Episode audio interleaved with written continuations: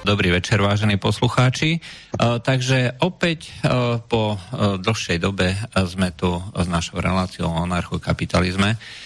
Od mikrofónu vás dnes bude sprevádzať Juraj Poláček a na druhom konci drôtu vítam Urzu. Dobrý večer. Dobrý večer, slyšíme sa? Ja vás počujem veľmi dobre. Takže ja vám v prvom rade chcem poprieť všetko dobré do nového roku, nech sa vám teda so všetkými projektami a s propagovaním slobody a všetkého, čo s tým súvisí, darí čo najlepšie. No, dnes sa budeme baviť o téme, ktorú sme v minulosti, teda minulé relácie neohlásili. Počujeme sa? Ano, já vás slyším. Já jsem myslel, že mluvíte a nechtěl jsem vám do toho skákat. Jasně. Myslím si, že dnešním tématem by měli být hasiči na volném trhu, pokud... Ano, hasiči na volném trhu. My jsme to minule neohlásili, takže se za to ospravedlňujem, ale ta téma si myslím, že je dostatočně zaujímavá, tak poslucháčov to určite nudiť nebude. Takže čo sa týka hasičov, je to jedna z mnohých tém, ktorá ľuďom pripadá, aspoň podľa mojej mienky, absolútne prirodzená v tom zmysle, aspoň dnes, že hasiči to je proste inštitúcia. Inštitúcia, ktorú musí správovať, riadiť, financovať a organizovať štát. A inak by to jednoducho nefungovalo. A bez tejto veľkej starostlivej materskej či otcovskej ruky štátu by nám tu nazrejme všetko horelo a boli by sme úplne bezmocní. Myslíte, že je to jediný model, alebo je možné aj niečo iné? Tak já v první řadě všem posluchačům taky přeju všechno nejlepší do nového roku, ať se jim všechno daří ještě líp než v roce předchozím. A abych se dal tedy do toho tématu. Odpověď na vaši otázku je nejen, že hypoteticky by mohl existovat nějaký jiný model. On jednak strašně dlouhou dobu existoval, protože státní hasiči dřív prostě ani neexistovali. To je zase novinka, která začínala někdy koncem 19. století a více se rozšířila až ve 20. století. Přesto však třeba profesionální hasiči třeba v Londýně byli již od 17. století a to byly samozřejmě hasiči volnotržní, často placení pojišťovnami a dále hasiči je samozřejmě dobrovolní, to nám do nějaké míry vydrželo doteď. A potom dřív, když nebyli státní hasiči, tak bylo spousta hasičů továrních, což znamená, že nějaká fabrika prostě k sobě, protože to byla třeba chemička nebo cokoliv, i třeba výrobna látek a podobně, tak ti tam museli mít svůj hasičský sbor, protože taková fabrika, kdyby chytla, tak by to způsobilo obrovské škody. No a tito hasiči z pochopitelných důvodů hasili také požáry v okolí, jednak proto, aby nebyla poškozená ta továrna, jednak protože v okolí samozřejmě bydleli ti pracovníci a ono ani pro toho zaměstnavatele nebylo dobré, kdyby to tam všechno kolem schořelo, nemluvě o infrastruktuře a tak dále. A když se nebudeme dívat jen do historie, tak třeba v Rakousku dnes funguje strašně moc dobrovolných a podnikových hasičů a například v Dánsku fungují běžně komerční hasiči. Třeba tam je firma Falk, která pokrývá asi 60% celkového, jako má 60% pokrytí na celém tom trhu. Jo, nejenom mezi těmi soukromými, ale i mezi těmi státními firmami. V tom Dánsku to potom na akom principe funguje, keď teda nie štátní, jako jsou u nás ľudia zvyknutí? No, oni fungují, jako ty hasiči, samozřejmě záleží jak kdy a jak kde. Třeba dřív se do toho stát nepletl vůbec a ty hasiče zajišťovali nějakým způsobem, typicky třeba často pojišťovny, nebo právě ty továrny a tím způsobem se zajišťovalo úplně všechno. Takže oni je platili, oni prostě jim vůbec zajišťovali výbavu a všechno. Zatímco v dnešní době je to jak kdy a jak kde. Takže ti komerční hasiči nebo i ti dobrovolní a podnikoví hasiči jsou samozřejmě bývají nějakým způsobem koordinováni, bývají koordinováni státem. Na druhou stranu není důvod, proč by to bez téhle koordinace nemělo nějakým způsobem fungovat, protože dřív už to fungovalo. Takže v minulosti byli ti hasiči čistě jako volnotržní, dnes už záleží na tom, jak kde. Nejsou úplně čistě volnotržní, ale není to všude tak jako v České republice nebo na Slovensku, kde by byli ti hasiči prostě celkově státní, ale dneska máme normálně komerční hasičské firmy. Takto, čo sa týka samotného hasenia, každý si zrejme predstaví nejaký objekt niekde v poli alebo tak tam sú tie úvahy o tom, že či hasiť alebo nehasiť na základe toho, že či je človek súčasťou nejakého toho systému alebo nie je súčasťou, celku jednoduché. Ale ako sa to potom rieši v princípe, keď je, dajme tomu, tá veľká výstavba, ako je to dnes, že sú veľké bloky domov a pokiaľ by bol takýto nejaký voľnotržný systém, je vôbec mysliteľné, ako v takýchto predstavách vytvoriť voľnotržný systém, keď každý si môže zvoliť, že či bude poistený, alebo teda bude chcieť to hasenie, alebo nebude chcieť hasenie. Určitě něco takového bezesporu vytvořit lze a vlastně neexistuje důvod, proč by něco takového nemělo jít. Ono samozřejmě vždycky je třeba jako se zabývat tím, jakým způsobem k nějaké situaci dojde. A nejenom vzít, jako, že dneska máme nějakou výstavbu a nikdo neměl důvod řešit žádné hasiče, no tak logicky to nikdo neřešil, protože jsou tam hasiči státní. Na druhou stranu ve společnosti, kde nebudete mít státní hasiče, tak už když ten developer bude stavět nějaký blok domů nebo nějakou výstavbu nebo prostě něco, tak už v tuhletu chvíli ten developer vlastně bude dělat všechno proto, aby to co nejlépe prodal lidem. A když budete mít developera, který prostě prodá lidem výstavbu a řekne no a hasiče si tady řešte sami, tak samozřejmě nenaláká tak dobře zákazníky jako jiný developer, který rovnou postaví nějakou výstavbu a prodává v ní třeba byty a rovnou řekne, hele, tak všichni mají tady smlouvu s touhle hasičkou firmou, která prostě se zavazuje, že tady bude hasit a všichni, kdo si tady koupí třeba byt, tak se zavazují za určitých podmínek si ji platit. V podstatě to znamená, že jedna věc je, jakým způsobem, když se dneska podíváme na to, jak to funguje, no tak on nikdo neměl moc důvod ty hasiče řešit, protože je poskytoval stát. Na druhou stranu tam, kde je stát neposkytuje, tak tam se to řeší nějak jinak a tam najednou je motivace se vůbec ptát, jako, kdo něco takového bude dělat a pochopitelně, když někdo někde už tvoří nějakou výstavbu, tak je v jeho nejlepším zájmu řešit to, kdo tam bude hasit požáry. Neskôr išlo o to, že človek je tvor sociálny a tým pádom je dneska prakticky malá pravdepodobnosť, že keďže väčšina ľudí žije v mestách a podobne, je malá pravdepodobnosť, že to bude fungovať tak, ako som popísal, že jeden objekt, ktorý nejako neovplyvňuje. To znamená, že pokiaľ bude treba trh s bytmi, alebo niečo podobné, čiže budú sa meniť rôzne vlastníci a tak ďalej, tak určite budú aj takí, že ktorí nebudú chcieť byť poistení, pretože je to súčasť slobody. Čiže ja si môžem zvoliť ten model, že chcem platiť len tie základné služby a nič iné, to znamená elektriku, vodu a tak ďalej, pretože toto mi stačí k životu a nechcem platiť žiadne nejaké nadstavby, servisy a podobne. Ale tým, že nežijem v tom samotnom, v tom byte sám a stav toho bytu ovplyvňuje aj stav bytov všetkých ostatných v tej bytovke alebo v tom bloku domov, tak je možné na toto nejako prihliadať alebo ako sa to potom bude riešiť? No určitě ano.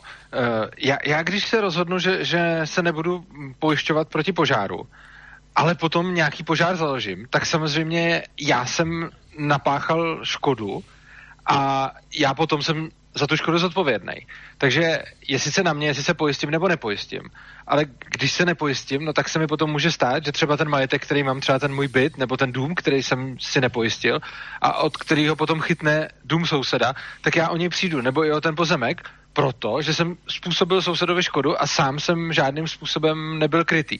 Takže na jednu stranu je pravda, že moje rozhodnutí, jestli se nechám pojistit nebo ne, ale na druhou stranu, když já založím požár, a to nemusím udělat úmyslně, když prostě mě prostě selže elektroinstalace a teď od toho chytí celý byt a od toho chytí celý dům a od toho chytí další dům, no tak já jsem nějakým způsobem za tuhle tu škodu zodpovědný. A potom buď toto pojištění mám a v takovém případě to tedy bude řešit moje pojišťovna a v souvislosti s tím samozřejmě oni ty hasiči můžou být napojeny na ty pojišťovny, což už v minulosti se ukázalo, že když byl opravdu volný trh s hasiči, tak oni byli často s těmi pojišťovnami propojeni.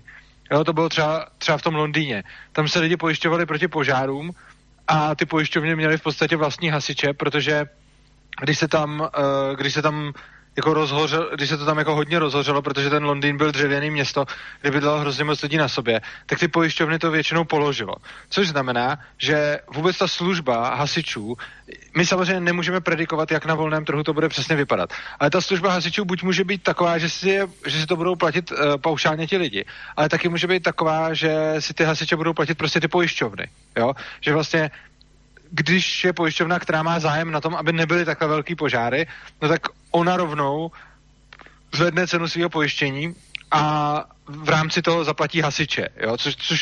Což je celkem z hlediska té pojišťovny rozumný krok, a tím pádem potom řeší to, řeší ten problém těch černých pasažérů, protože ti, kdo se proti požáru nepojistí, tak nedostanou žádný peníze, ale když oni založí, když jim to tam chytne nebo lehne popelem, a když oni ten požár založí, tak potom ta pojišťovna stejně má zájem na tom, aby byl co nejdříve uhašen. Nemluvě o tom, že pokud já si zaplatím hasiče a budu si prostě platit takhle jako tu službu, no tak i když začne hořet barák vedle mě, tak samozřejmě potom ty hasiči mají motivaci hasit i ten barák vedle, to samozřejmě v závislosti na tom, jakou já s tím mám smlouvu. A samozřejmě potom, když já bydlím někde, kde nikdo okolo pojištěnej není, tak mě to zvyšuje cenu toho pojištění, nebo té služby, pochopitelně, protože je větší šance, že se něco stane. Takže ono samozřejmě je pravda, že každý má svobodu se pojistit, každý má svobodu se nepojistit, ale potom ty následky si nějakým způsobem nese. Ale samozřejmě platí, že někde je lepší sousedství a někde je horší sousedství a potom, když já se tedy nastěhuju někam, kde nikdo okolo pojištěnej není, no tak samozřejmě potom to mám horší, ale to je podobný, jako když se nastěhuju někam do přírody, tak mám okolo přírodu, když se nastěhuju do města, tak mám okolo sebe město a prostě jsou to vždycky náklady toho, kde já zrovna budu a kam jdu kupovat byt. A pokud mi záleží, nebo dům, a pokud mi samozřejmě záleží na tom, abych za ty hasičské služby neplatil tolik, no tak potom si můžu koupit třeba dům nebo byt ve výstavbě, kde je tohleto už řešen třeba v té smlouvě, že to mají všichni takhle pojištěný. Ja by som dal k tomu jeden takýto príklad, kde vlastne je pekne ukázané, že ako to funguje vo Francúzsku, kde sa rozmohli požiare aut, teda v tých no-go zónach rôznych, kde žijú väčšinou migranti a podobne, tak tie rozdiely poistenia aut v týchto jednotlivých zónach a treba v nejakej vidieckej zóne sú obrovské, sú také, že niekedy sa ani neoplatí poisťovať, pretože tá poistka je pomaly drahšia ako hodnota toho auta. Takže tu krásne vidno, že skutočne tie poisťovne si štatisticky vedia zrátať, ako to vlastne vyzerá a na základe toho stanovia cenu poistky a robia to už dnes. No, já si nejsem úplně jistý, jestli ty auta tam zapadují jako migranti. Mně spíš přijde, že auta tam zapadují spíš nějací demonstranti. Reálně to jsou ty oblasti no-go zón, kde ktoré sú osídlené väčšinou potomkami tých nejakých prisťahovalcov väčšinou do Severnej Afriky. Hej, takže... Takhle, samozřejmě jako je otázka, co se myslí no-go zónou. Já jsem osobně na vlastní oči jednu takzvanou no-go zónu viděl a musím říct, že jsem měl očekávání výrazně jiný, než co tam potom bylo. Jinými slovy chci říct, že byla to hrozná no-go zóna, ono to tam potom bylo úplně v pohodě. Ale dobře, nebudeme se... Ne, tam ide o štatistiku. Hej. To znamená, že keď raz z nejakej oblasti prichádza väčšie množstvo takýchto hlásených prípadov, v tom okamihu poisťovňa začne tieto veci riešiť práve týmto spôsobom, že zdvihne ceny poistného proti či už krádeži a v tomto prípade kvôli požiarom. Jednoducho sa to stalo skoro až takým národným športom pri tých různých demonstráciách zapalovat. Jo, u těch demonstrací si to umím celkem dobře představit, protože tam skutečně tam ty lidi chodí a zapalují auta, takže je jasný, že potom ta pojišťovna tohle to bude zohledňovat. A ono je to vlastně jako logický ekonomický chování, že pojištění je v podstatě sázka na to, že se něco stane. Ta pojišťovna sází na to, že se nestane, já sázím na to, že se stane a teď samozřejmě ta pojišťovna mi spočítá kurz neboli výši pojištění podle toho, jaká je pravděpodobnost, že to stane. Takže určitě ty pojišťovny budou do toho zahrnovat všemožné faktory. Mm-hmm. A v prípade teda, že keď sa vrátime k tým požiarom a hasičom a podobne, tak v momente, ako začne vykazovať nejaká oblasť vyššiu požiarovosť, vyššie množstvo zásahov a podobne a bude tam viacej týchto ľudí nepoistených, evidentne poisťovňa to bude zohľadňovať pri týchto rôznych poistných sadzbách a tým pádom ľudia budú motivovaní buď sa odtiaľ odsťahovať, alebo jednoducho sa udeje niečo iné, že sa dohodnú oni sami na nejakej inej službe alebo niečom podobnom. Takhle, samozřejmě. A ono potom je třeba zase jako vždycky uvažovat, že těch způsobů, jak můžou být ti hasiči provozováni nebo placeni, je opravdu celá řada. A my, když se jenom podíváme do historie nebo současnosti, tak známe docela hodně různých modelů fungování hasičů. A můžou určitě vzniknout ještě další. Známe dobrovolný hasiče třeba, pak známe komerční hasiče, klasicky, že si za to jako člověk zaplatí. Nicméně potom známe i ty firemní hasiče, jo? To jakože součástí nějakých těch továren nebo prostě nějakých velkých fabrik. A oni tihleti hasiči potom skutečně jakoby můžou pomáhat hasit požáry i v okolí. Ale ta nejzajímavější ekonomická možnost je hasičit, co by služba pojišťovny proti požárům. Protože ono se, ukazovalo se v historii, třeba v tom Londýně, nebo takhle, že v těch hustě obydlených zástavbách, což třeba ten Londýn byl, ale je jich určitě celá řada dalších, tak v těch hustě osídlených zastavbách skutečně je problém toho černého pasažérství. Čili je tam skutečně ten problém, že když že se může vyplatit se nepojistit prostě proto, že spoléhám na to, že se pojistí soused a když začne žít u mě, tak oni to přijedou uhasit kvůli tomu, že soused má pojištění. Že jo? Nicméně tohle celkově potom řeší právě to pojištění proti požárům a ne jako platba těm hasičům. Já když se pojistím proti požáru u pojišťovny, tak vlastně tím potom já dostanu vyplacenou částku, když mě to schoří a soused, který se nepojistí, tak tu částku vyplacenou nedostane. Čili tímhle tím se to černé pasažérství do nějaké míry eliminuje, že prostě ten, kdo se pojišťuje, dostává plnění a ten, kdo se nepojišťuje, plnění nedostává a jenom mu to schoří a to je celý.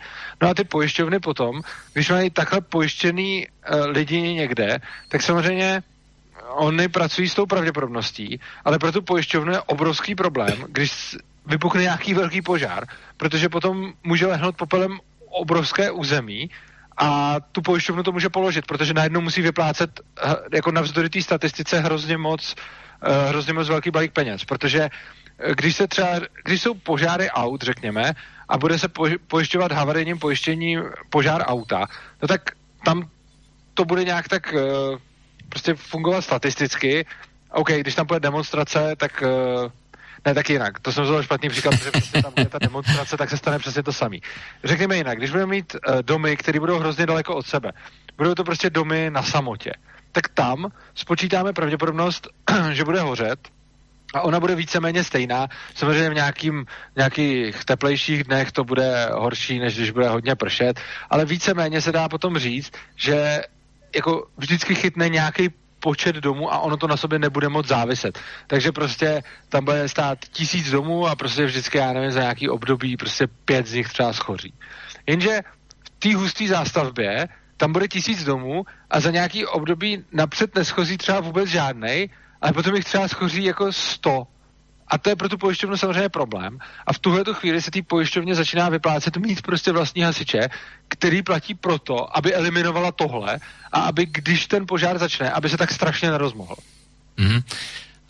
Ale v konečnom dôsledku teda je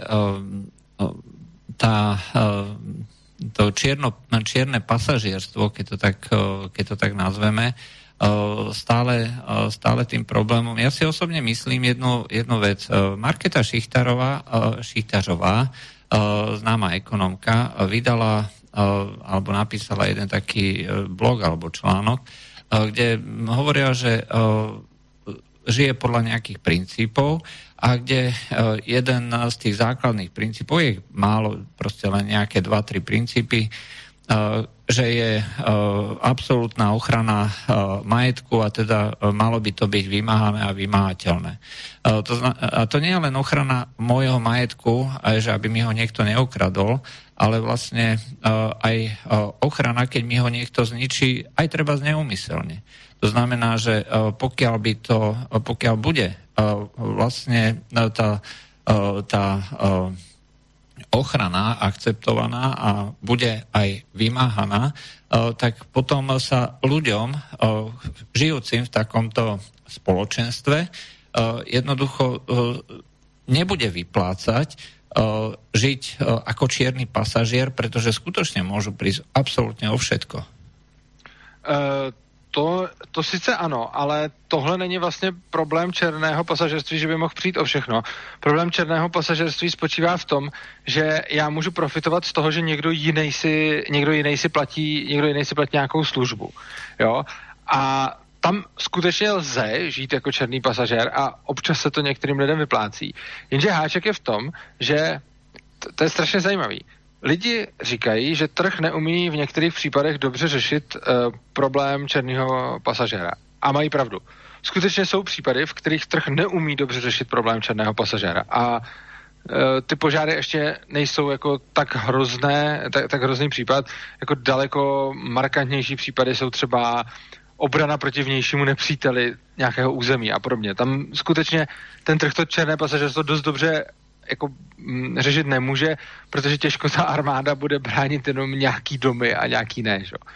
Ale tady určitě i v případě hasičů problém černého pasažerství existuje.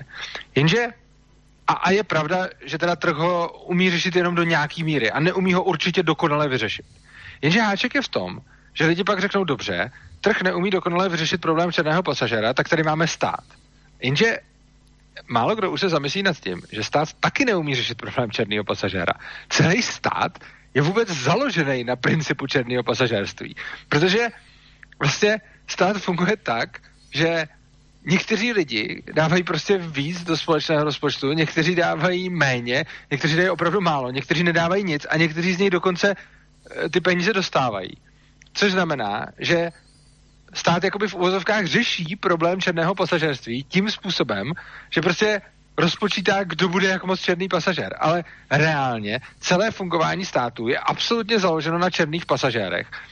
Jedině je ten rozdíl v tom, že ty černý pasažéry děláme z jiné skupiny lidí, nikoli z těch, kteří se tak rozhodnou, ale z těch, kterým to stát vlastně povolí. Čili je absurdní tvrzení, že stát řeší problém černého pasažérství, protože stát a vůbec jeho financování je na problémech černého pasažéra vůbec jako založen, protože všichni lidi, kteří do rozpočtu nic nepřispívají, anebo z něj berou víc, než přispívají dokonce, tak tohle všechno jsou černí pasažéři a je tady obrovské množství.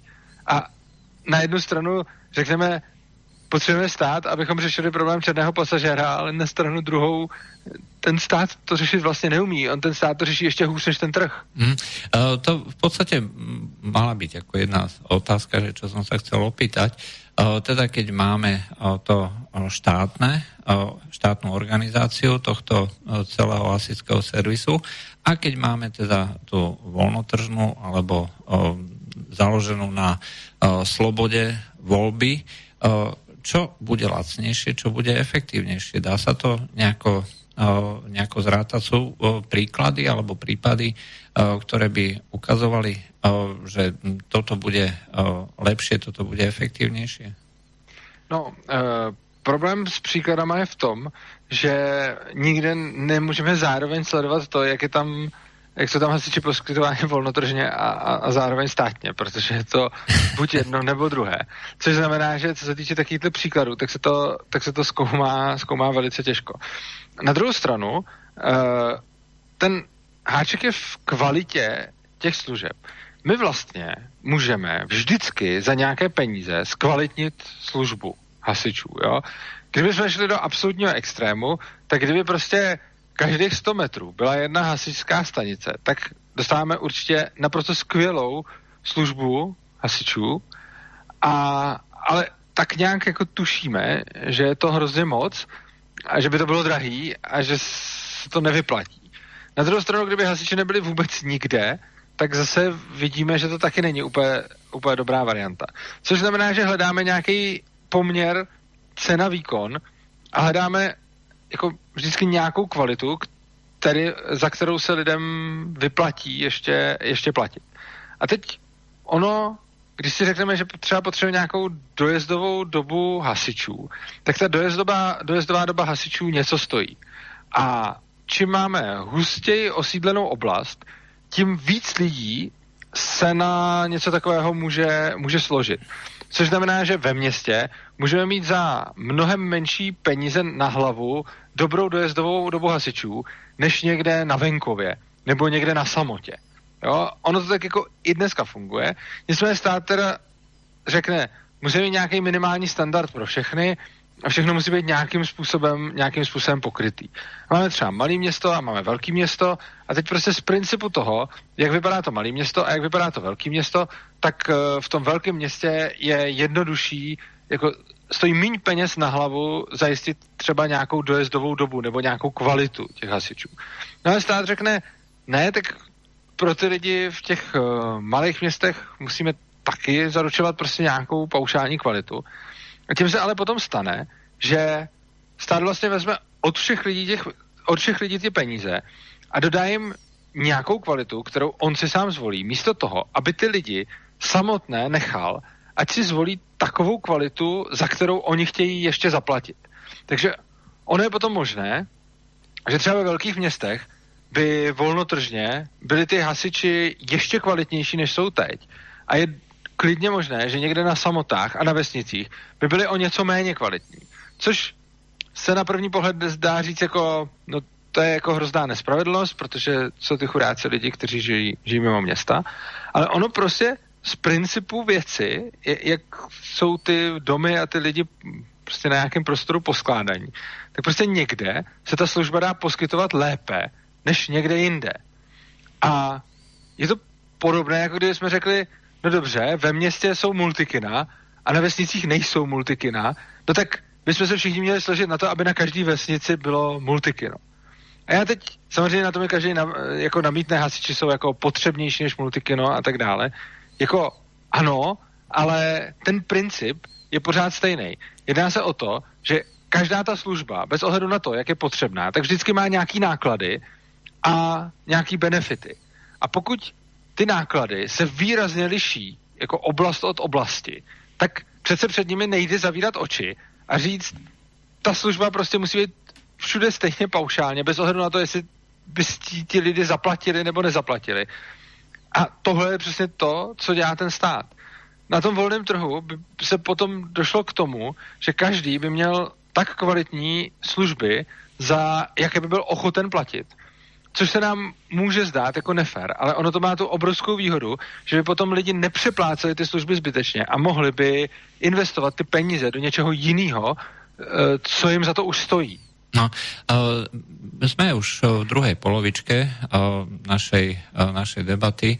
Len pripomeniem poslucháčom, môžu nám volať, keďže je to živé vysielanie na číslo 095724963 alebo napísať na studio@slobodnyvysielac.sk.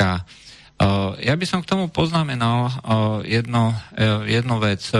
V slobodnej spoločnosti ľudia majú slobodu. Všetko, čo robia, má svoje klady a má svoje zápory. Ak chcem žiť na samote z rôznych dôvodov, kvôli tomu, že je tam ticho, alebo chcem pestovať obilie, alebo niečo podobné, tak v tejto spoločnosti, kde nikto nikoho nenúti, je jedna z výhod, teda tiché prostredie, čisté prostredie a podobne, ale zároveň je tam aj zvýšený servis na tieto rôzne služby a proste každý si musí zvážiť, čo mu za to stojí. Ale myslím si, že nikto by nemal byť nútený do niečoho podobného, pretože kto rozhodne, čo je tá správna služba, čo je ten správny servis. Niekto môže povedať práve, ako ste povedali, že tie multikina sú tie rozhodujúce, že čo tvorí kvalitu života. Väčšinou sa berú tieto veci ako hasiči a podobne, ako ten základný štandard, ale je to len subjektívny názor. No, ano, přesně tak. Obecně hodnota je subjektivní a je sice pravda, že většina z nás bude mít radši hasiče než multikino, ale to radši je vždycky nějak odstupňovaný. To není ano, ne. To je vždycky na nějaké škále.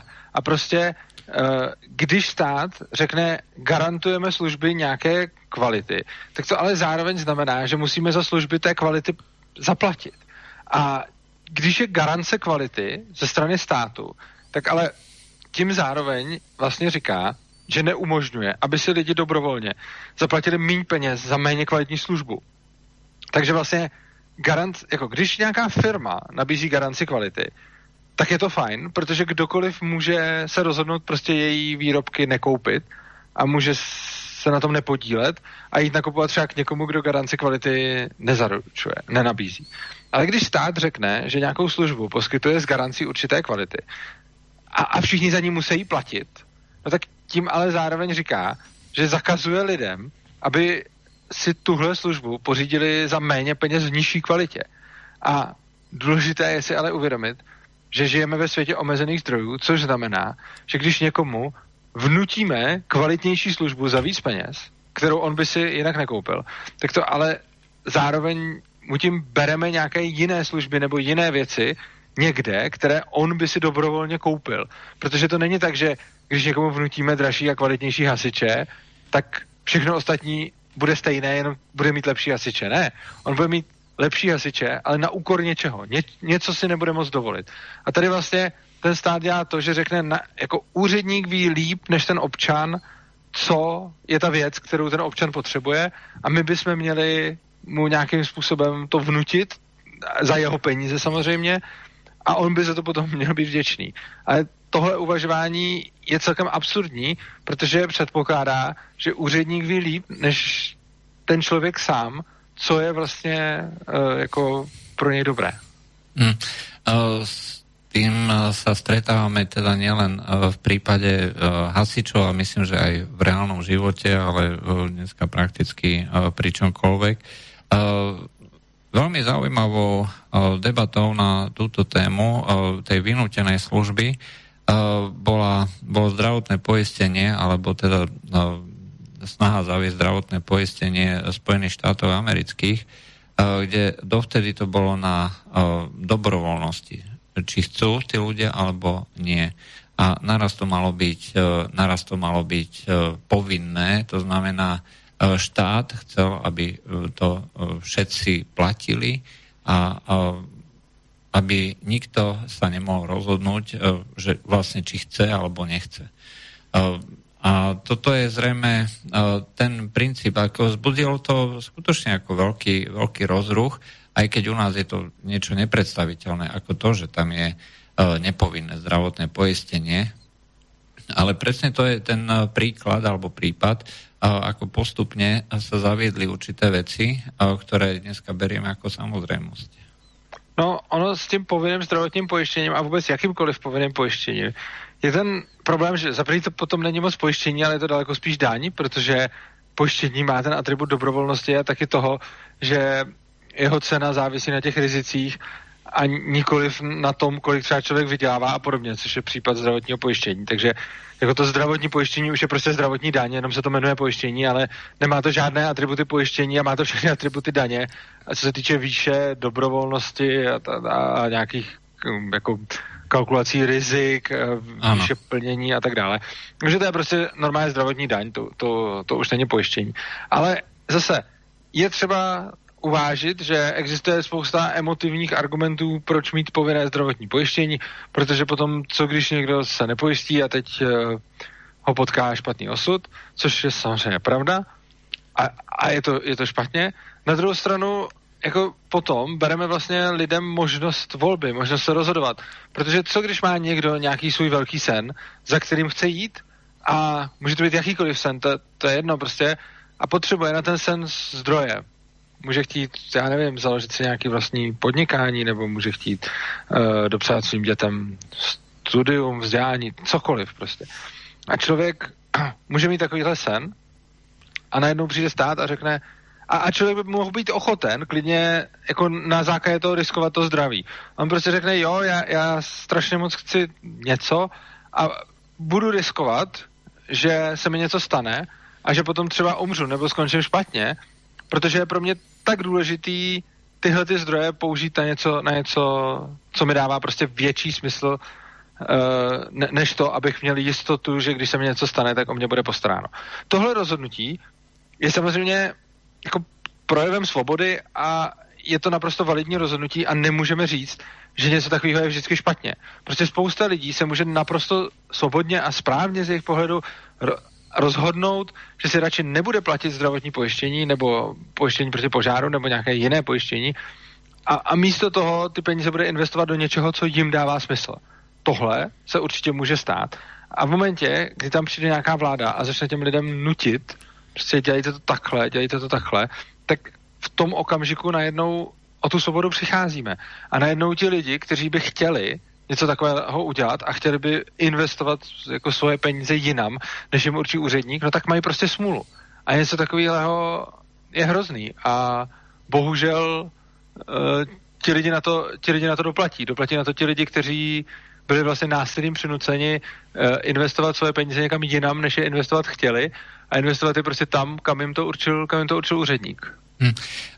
Ja si myslím, že väčšina ľudí, ktorí voči takýmto argumentom, respektíve úvahám namietajú, dneska je ukotvená v tom modeli povinných platieb a je zvyknutá vlastne na niečo, čo sa im zdá ako istota. To znamená, že niekto alebo niečo im dáva istotu.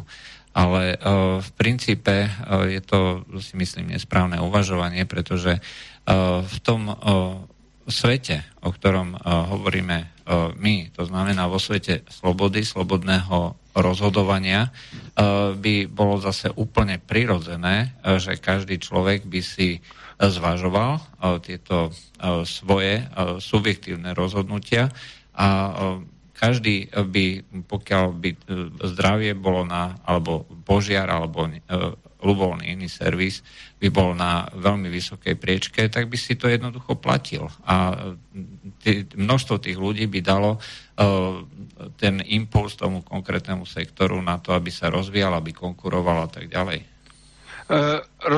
Rozhodně ano. Jako druhá věc je, že prostě jako jistota. Ono je to spíš v mnohých případech iluze jistoty. Navíc, já jsem to hovoril s úvodzovkami.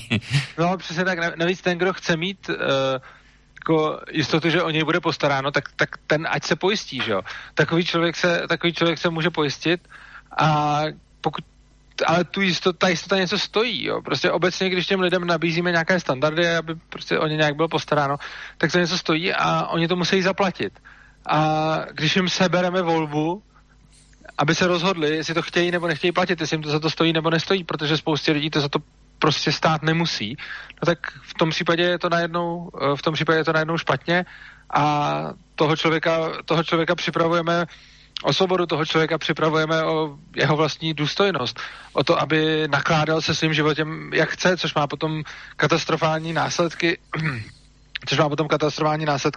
i proto, že takový člověk prostě už není zodpovědným člověkem, není svobodným člověkem a nechovává v tomhle směru své děti a místo toho se stává závislým na něčem a potom v další generaci jeho děti už to budou brát jako naprosto samozřejmé a budou volat po dalších takových opatřeních, až se v podstatě tímhletím způsobem, a můžeme to bohužel vidět všude kolem nás, stáváme nesvobodnými a stáváme se závislými právě na tom státu. Nie len to, ako ste povedali a opakujete to neustále, žijeme vo svete obmedzených zdrojov a vytvárať ďalšie a ďalšie tie v úvodzovkách istoty znamená brať ďalšie a ďalšie zdroje, ktoré jednoducho nie sú. To znamená, že postupom času kvalita tých jednotlivých služieb s rozširujúcou sa sieťou tých tzv. Istôt bude zákonitě klesat, jinak to nemůže být. Tohle si zase úplně nemyslím, protože ona naštěstí tu kvalitu neovlivňuje jenom... Ta kvalita není konstantní. My tady máme technologický pokrok, který jde hrozně rychle kupředu. My tady máme miliony a miliony podnikatelů, kteří poskytují své služby a snaží se neustále vylepšovat, konkurují si a tak dále, což znamená, že máme tady spoustu jiných faktorů. Kdyby skutečně toto byl jediný faktor, který by vstupoval do hry, tak byste měl vážně pravdu, že ta kvalita těch služeb by se musela časem zákonitě snižovat. Ale já si myslím, že ono to tak naštěstí není, protože my vlastně, ano, ten stát ten pokrok brzdí a určitě působí negativně, přesně na základě toho, co jste popsal, ale to ještě neznamená, že to je ten rozhodující a hlavní faktor. Ten rozhodující a hlavní faktor je naštěstí nějaký technologický pokrok a kapitalismus, díky kterému tady akumulujeme bohatství, což potom znamená, že ve výsledku stejně ta kvalita bude růst. Áno, aspoň to je jediná istota, že pokiaľ máme niečo, čo sa aspoň z diaľky podobá tomu voľnotržnému systému, tak je možné pozorovať aj teda rast povedzme nejakého objemu služieb, kvality služieb a podobne. Ale faktom je, že pokiaľ sa bude neustále ako zvyšovať tlak na rozširovanie tých tzv. Istôt, tak niekde to treba osekať. Ja by som skôr povedal, že aj keď treba pri tejto téme hasičov to tak nevidno, tak hlavne v zdravotníctve sa znižuje tá subjektívna alebo relatívna miera poskytovania týchto služieb alebo kvality služieb, pretože je stále viacej a viacej metód a možností zachraňovať život alebo teda vylepšovať zdravie, uzdraviť nejakého človeka, ale za stále viacej peňazí. A pokiaľ by boli neobmedzené zdroje, tak každý by si mohol dovoliť ľubovoľnú transplantáciu, ľubovoľnú liečbu, experimentálnu drahu a tak ďalej. Ale jednoducho to možné nie je. To, čo si môže dovoliť pár ľudí, tak si nemôžu jednoducho dovoliť všetci. Aj keď teda všetci vedia o tom, že takáto liečba existuje alebo je takáto možnosť. A niekomu to môže pripadať nespravodlivé, ako to, že všetci nemajú tú najdražšiu liečbu, ale hovorím, je to relatívne. Pravdu máte v tom, že sa zachráni ďaleko viacej ľudí prežije za určitých možností, keď tá veda a pokrok medicíny ide stále ďalej a stále dopredu. Akurát, že na tie špičky jednoducho nedosiahnu všetci. No, my se můžeme sice bavit hodně dlouho o tom, co je spravedlivé a co je nespravedlivé. Každopádně realita je taková, že ono prostě jako...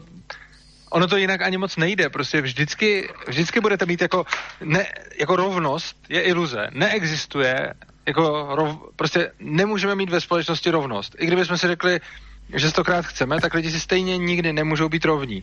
A představa, že bychom vytvořili fakt rovnostářskou společnost, je čistě iluzorní. Vždycky budou ve společnosti nějací, protože prostě se rodíme různí, budou ve společnosti nějací lidi chytřejší, nějací hloupější, nějací budou prostě snažnější, ambicioznější, prosím? Aj bohatší. Ano, i bohatší, samozřejmě i bohatší, ale taky budou lidi zdravější a budou lidi méně zdraví, jo. Takže ono prostě nemůžeme vytvořit společnost, kde by si lidi byli skutečně rovni. A veškeré pokusy o něco takového jsou už předem odsouzeny k selhání. A můžeme samozřejmě jako se o to snažit, ale tím budeme jenom páchat další a další škody, všude možně, ale prostě nemůžeme dostat nějakého ideálu rovnosti, protože něco takového prostě neexistuje, prostě nelze vyrovnat všechny lidi. Už protože každý má jiný žebříček hodnot, jiné potřeby, jiné touhy, jiné jako talenty, a i kdyby jsme všem dali stejně peněz, a ani rovnost majetku není možná, protože majetek nejsou jenom peníze, že jo, majetek jsou i jako nějaké hmotné statky, které nejde jako porovnat, který je lepší, protože je to subjektivní. Pro někoho je lepší, já nevím, možnost třeba cestovat, pro někoho je lepší mít skvělý dům a tak dále. Ale i kdybychom dosáhli majetkové rovnosti, tak stejně si lidi nakonec nebudou rovni, protože tam budou obrovské nerovnosti ve všech ostatních věcech. A i kdyby každý měl stejný budget jako na, řekněme, zdravotnictví nebo na medicínu, tak to ještě pořád neznamená, že jsou ty lidi rovni, protože někteří lidi se narodí zdravější a někteří prostě ne, někteří mají štěstí, někteří mají smůlu. A potom ještě taky nemluví o tom, že lidi si svého zdraví různě váží a různě s ním zacházejí. Jo? Někdo se o své zdraví stará, někdo na něj naopak kašle. A ono potom zase, když už mluvíme o té spravedlnosti, tak potom máme jako se snažit mít rovnost mezi člověkem, který na své zdraví celý život kašlal, a mezi člověkem, který celý život svoje tělo prostě nějakým způsobem zušlechťoval a snažil se mu dávat to nejlepší, tak tihle dva potom mají mít jako rovnost ve zdraví, to mi přijde zvláštní minimálně, a ne úplně, když už mluvíme o té spravedlnosti, tak ani ne moc spravedlivé. Vráťme sa teda k tej téme hasičov, keď ste povedali teda, že ľudia teda nie sú si rovní, s tým samozrejme dá len súhlasiť, pretože toto je základná axioma hodnotenia každej spoločnosti. Každý má svoje pre a proti, každý má svoje predstavy subjektívne hodnotenia. To znamená, že pokiaľ sú všetci ľudia rôzni, majú rôzne predstavy o tom, ako má fungovať život a spoločnosť, tak zákonite aj tieto veci, ktoré sa berú ako samozrejme, to znamená ten hasičský servis a podobne, tak by sa mali riešiť rôznym spôsobom, pretože jedine takto sa môže vytvoriť nejaký modus vivendi, ako nejaký spôsob činnosti, ktorý bude pre tú konkrétnu treba z komunitu, alebo spoločenstvo, alebo tú krajinu vyhovať najlepšie. Inak určite. Ono je to taky navíc pro různé lidi různě důležité. A prostě pro někoho je jako hodně důležitá jistota, takže prostě někde žije a má třeba i nižší standard, nižší komfort, ale má jistotu toho, že když se něco stane, tak to dopadne dobře. A pro někoho jiného je to zase jinak. Někdo zase se klidně vzdá nějaké jistoty a trošku zariskuje, aby měl vyšší životní úroveň a vyšší standard. A nemůžeme říct, že jedno z toho by bylo lepší nebo horší než to druhé. Prostě lidi jsou různí a subjektivně prostě pro někoho je lepší fakt trošičku riskovat, pro někoho je lepší méně riskovat. Ono to taky není riskovat nebo neriskovat, ono je to jako plynulá škála, to nejsou nějaké jako body, že buď tak nebo tak. A je tam spousta poloh od těch extrémů, kdy prostě někdo jako vůbec neřeší nic a žije vlastně s obrovským rizikem neustále, až po někoho, kdo chce mít vlastně úplně ve všem jistotu a radši si spoustu věcí odepře. No a pak je spousta lidí jako někde na té škále mezi tím a nikdo samozřejmě nemůže říct, co z toho je správně, protože ono taky nic z toho globálně správně není. Ono pro různé lidi jsou správně různé věci. Prostě každého uspokojuje něco jiného. Někdo je hodně konzervativní, někdo se nebojí zariskovat, ale nemůžeme říct jako, že jeden ten přístup je proste špatný. Že? Ale v princípe, pokiaľ bude spoločnosť slobodná, ľudia sa budú slobodne rozhodovať, viac menej vidíme, že aj v tejto spoločnosti budú fungovať služby, ktoré sme doteraz považovali, alebo ktoré mnohí ľudia považujú za niečo, čo je spojené nejakou pupočnou šnúrou so štátom, že jednoducho... Rozhodně, a to jsme viděli už historicky samozřejmě, jak jsme o tom mluvili na začátku. Mně ještě napadla jedna věc, kterou bych rád hasičům řekl, protože už se nám pomalu chýlí čas ke konci. Já bych ještě rád zmínil, že samozřejmě hasiči nejsou jenom jednotkou, která hasí požáry. Hasiči dělají spoustu dalších věcí a mají spoustu dalších úloh, ale z principu nevidím důvod, proč by jakákoliv z nich nemohla fungovat i volnotržně. Prostě obecně platí, že ty služby, které hasiči poskytují, tak o ně je buď zájem, a pokud o ně je dostatečný zájem, tak budou lidi si ochotně platit, ať už v rámci pojištění nebo přímé platby nebo tak podobně. A nebo si je nejsou ochotni platit a z toho vyplývá, že o ně zájem prostě není. Jakože když lidi nemají ochotu za to zaplatit, tak i kdyby to chtěli, tak ale tím, že za to nechtějí zaplatit, dávají najevo, že radši je pro ně jako přednostní mít něco jiného. Protože obecně ono, když se někoho zeptáte, jako jestli chce něco nebo to radši nechce, tak pokud to jako nic nestojí a nemá to žádný náklad, no tak každý řekne, že to raději chce. Jenomže takováhle volba je vlastně iluzorní. Ono všechno něco stojí a ten náklad může být maximálně skrytý, ale vždycky tam je. A daleko lepší, než říct lidem, chcete to nebo ne, a oni jenom řeknou, že chtějí, aniž vidí, co to stojí, je ukázat jim, jaké jsou reálně ceny těch služeb a nechat je potom si vybrat, co vlastně chtějí a co nechtějí za tu cenu, za kterou je to nabízeno, protože prostě nemůžou mít všechno. A ti lidi daleko líp než úředníci si vyberou, co chtějí mít. Takže i ty další služby, které hasiči poskytují, tak na ně se vztahuje prakticky úplně to samé, co na hašení těch požárů. No, ja by som povedal, že znova to bude mnohokrát na výbere tých ďalších subjektov, ako sú treba z poisťovne v prípade poistenia proti požiaru. Napríklad často robia zásahy na diaľniciach alebo na cestách, hej, to znamená vyprosťovanie nejakých ľudí a podobne. Tak s veľkou pravdepodobnosťou, pokiaľ by to bolo... pokiaľ by bola slobodná spoločnosť, tak by si tieto služby objednávali a platili buď správcovia ciest, alebo niekto, komu záleží na tej infraštruktúre, ktorý je ochotný za to zaplatiť. No tak... rozhodně, určitě ten, kdo, to už jsme tady vlastně řešili, když jsme se bavili o silnicích, ten, kdo provozuje a vlastní silnici, tak ten samozřejmě má zájem na tom, aby to tam bylo dobře průjezdný, protože na tom stojí jeho biznis a na tom on vydělává peníze. A v momentě, kdy to tam potom průjezdný není, no tak on na tom tratí, takže je v jeho nejlepším zájmu, aby to průjezdné bylo, což znamená, že on si samozřejmě zaplatí ty hasiče, nebo otázka je, jestli to budou dělat přímo hasiči, ale mohli by klidně. Nebo to může být nějaká separátní služba. Může. Jako nemůžeme předpovědět volnotržně, jestli ta samá firma, která bude hasit požáry, bude zároveň dělat i ty ostatní věci, které budou mít hasiči, které teď mají hasiči na starosti, ale buď to bude dělat, nebo nebude, ale ono je to v podstatě jedno, jestli na to bude mít dvě firmy nebo jednu. Mm-hmm.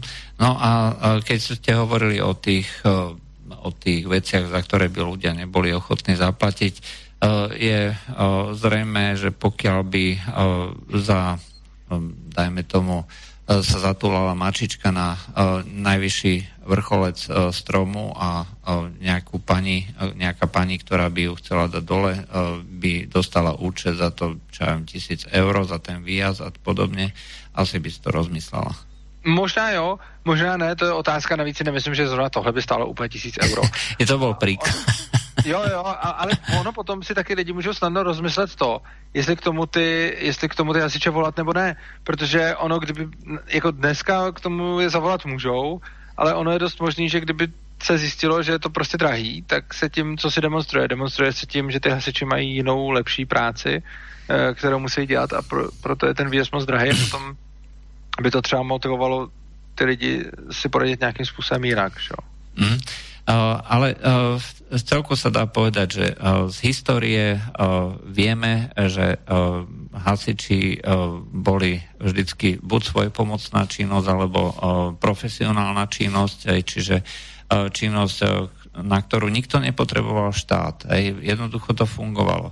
Z nejakého dôvodu s rozširovaním tých rôznych istôt, ktoré sa začali zavádzať s poskytovaním rôznych, alebo výberom rôznych daní, tí politici mali stále viac a viac peňazí, ktoré dávali na rôzne ďalšie takéto činnosti a benefity a povedali, že to budú organizovať lepšie cez štát. To znamená, že spriemerujú tie služby po celej krajine, aj tak sa to začalo zavádzať. Hasiči sú podľa tohto len jednou z takýchto služieb, ktoré sa začali na konci toho 19. začiatku 20. storočia takýmto spôsobom zavádzať. Ale no? No určite a ona to prostě je pravda ve všech možných odvětví. Tohle to se bohužel zdaleka netýká jenom těch hasičů. Prostě spousta věcí fungovalo bez státu a politici si potom potřebovali nahrabat body, no tak řekli lidem, že jim to dají takzvaně zadarmo. No a potom to byl samozřejmě problém. Takže je to tak a bohužel s tím asi moc nic nenaděláme a v skutku se děje to, že lidi prostě jako, že ty státy neustále berou lidem jejich pravomoce, jejich svobodu, jejich zodpovědnost a ty věci, které by někdy dřív se zdály úplně absurdní, že by to nebylo na dobrovolnosti a svobodě občanů, tak dneska už je bereme jako naprosto automatické, že to dělá stát a bohužel je teď taková společenská tendence, že se po něčem takovém křičí neustále víc a víc. To s tým súvisí potom aj niečo, čo by mohla byť zrejme témou nejakej našej ďalšej debaty. Každý, kto voči tomuto protestuje alebo kritizuje to, sa medzi niektorými ľuďmi alebo medzi niektorými povedzme novinármi, médiami alebo politikmi stáva nielen neželateľným, alebo neradi to počúvajú, ale dokonca v niektorých prípadoch je snaha aj to obmedziť, alebo dokonca až zakázať. To znamená, že súvisí s tým potom neskôr aj sloboda slova, pretože pokiaľ niekto chce robiť stále viacej takýchto opatrení, každý, kto to kritizuje, je svojím spôsobom rizikom. Ano, a určitě k tomuhle tomu tématu svobody slova bych přidal ještě jedno téma, které s tím zdánlivě nesouvisí, ale ono ve skutečnosti souvisí velice těsně. A to je veřejný prostor. Takže tu příští relaci bych věnoval právě těmto dvou tématům, a to veřejnému prostoru a svobodě slova, protože ač na první pohled se zdá, že jsou to věci nesouvisející, tak ony ve skutečnosti souvisejí velice jasně. Takže na budúce se budeme rozprávať o slobode slova, čo si myslím, že bude veľmi zaujímavá téma, to znamená o 2 týždne sa znova stretneme v týchto neskorých večerných hodinách a myslím, že mnohí čitatelia nás budú počúvať zlá súvislosti s tým, ako sa sloboda slova postupne mení a osekáva a dajme tomu sa v mnohých prípadoch až zakazujú niektoré témy alebo niektorí ľudia. Takže ďakujem pekne Urzovi za dnešnú hodinku a o 2 týždne sa dúfam teda stretneme. Já vám děkuji za pozvání, přeju všem krásný večer, užívejte si života a všechno nejlepší do nového roku. Mějte se krásně. Dobrou noc. Táto relácia vznikla za podpory dobrovolných príspevkov našich poslucháčov.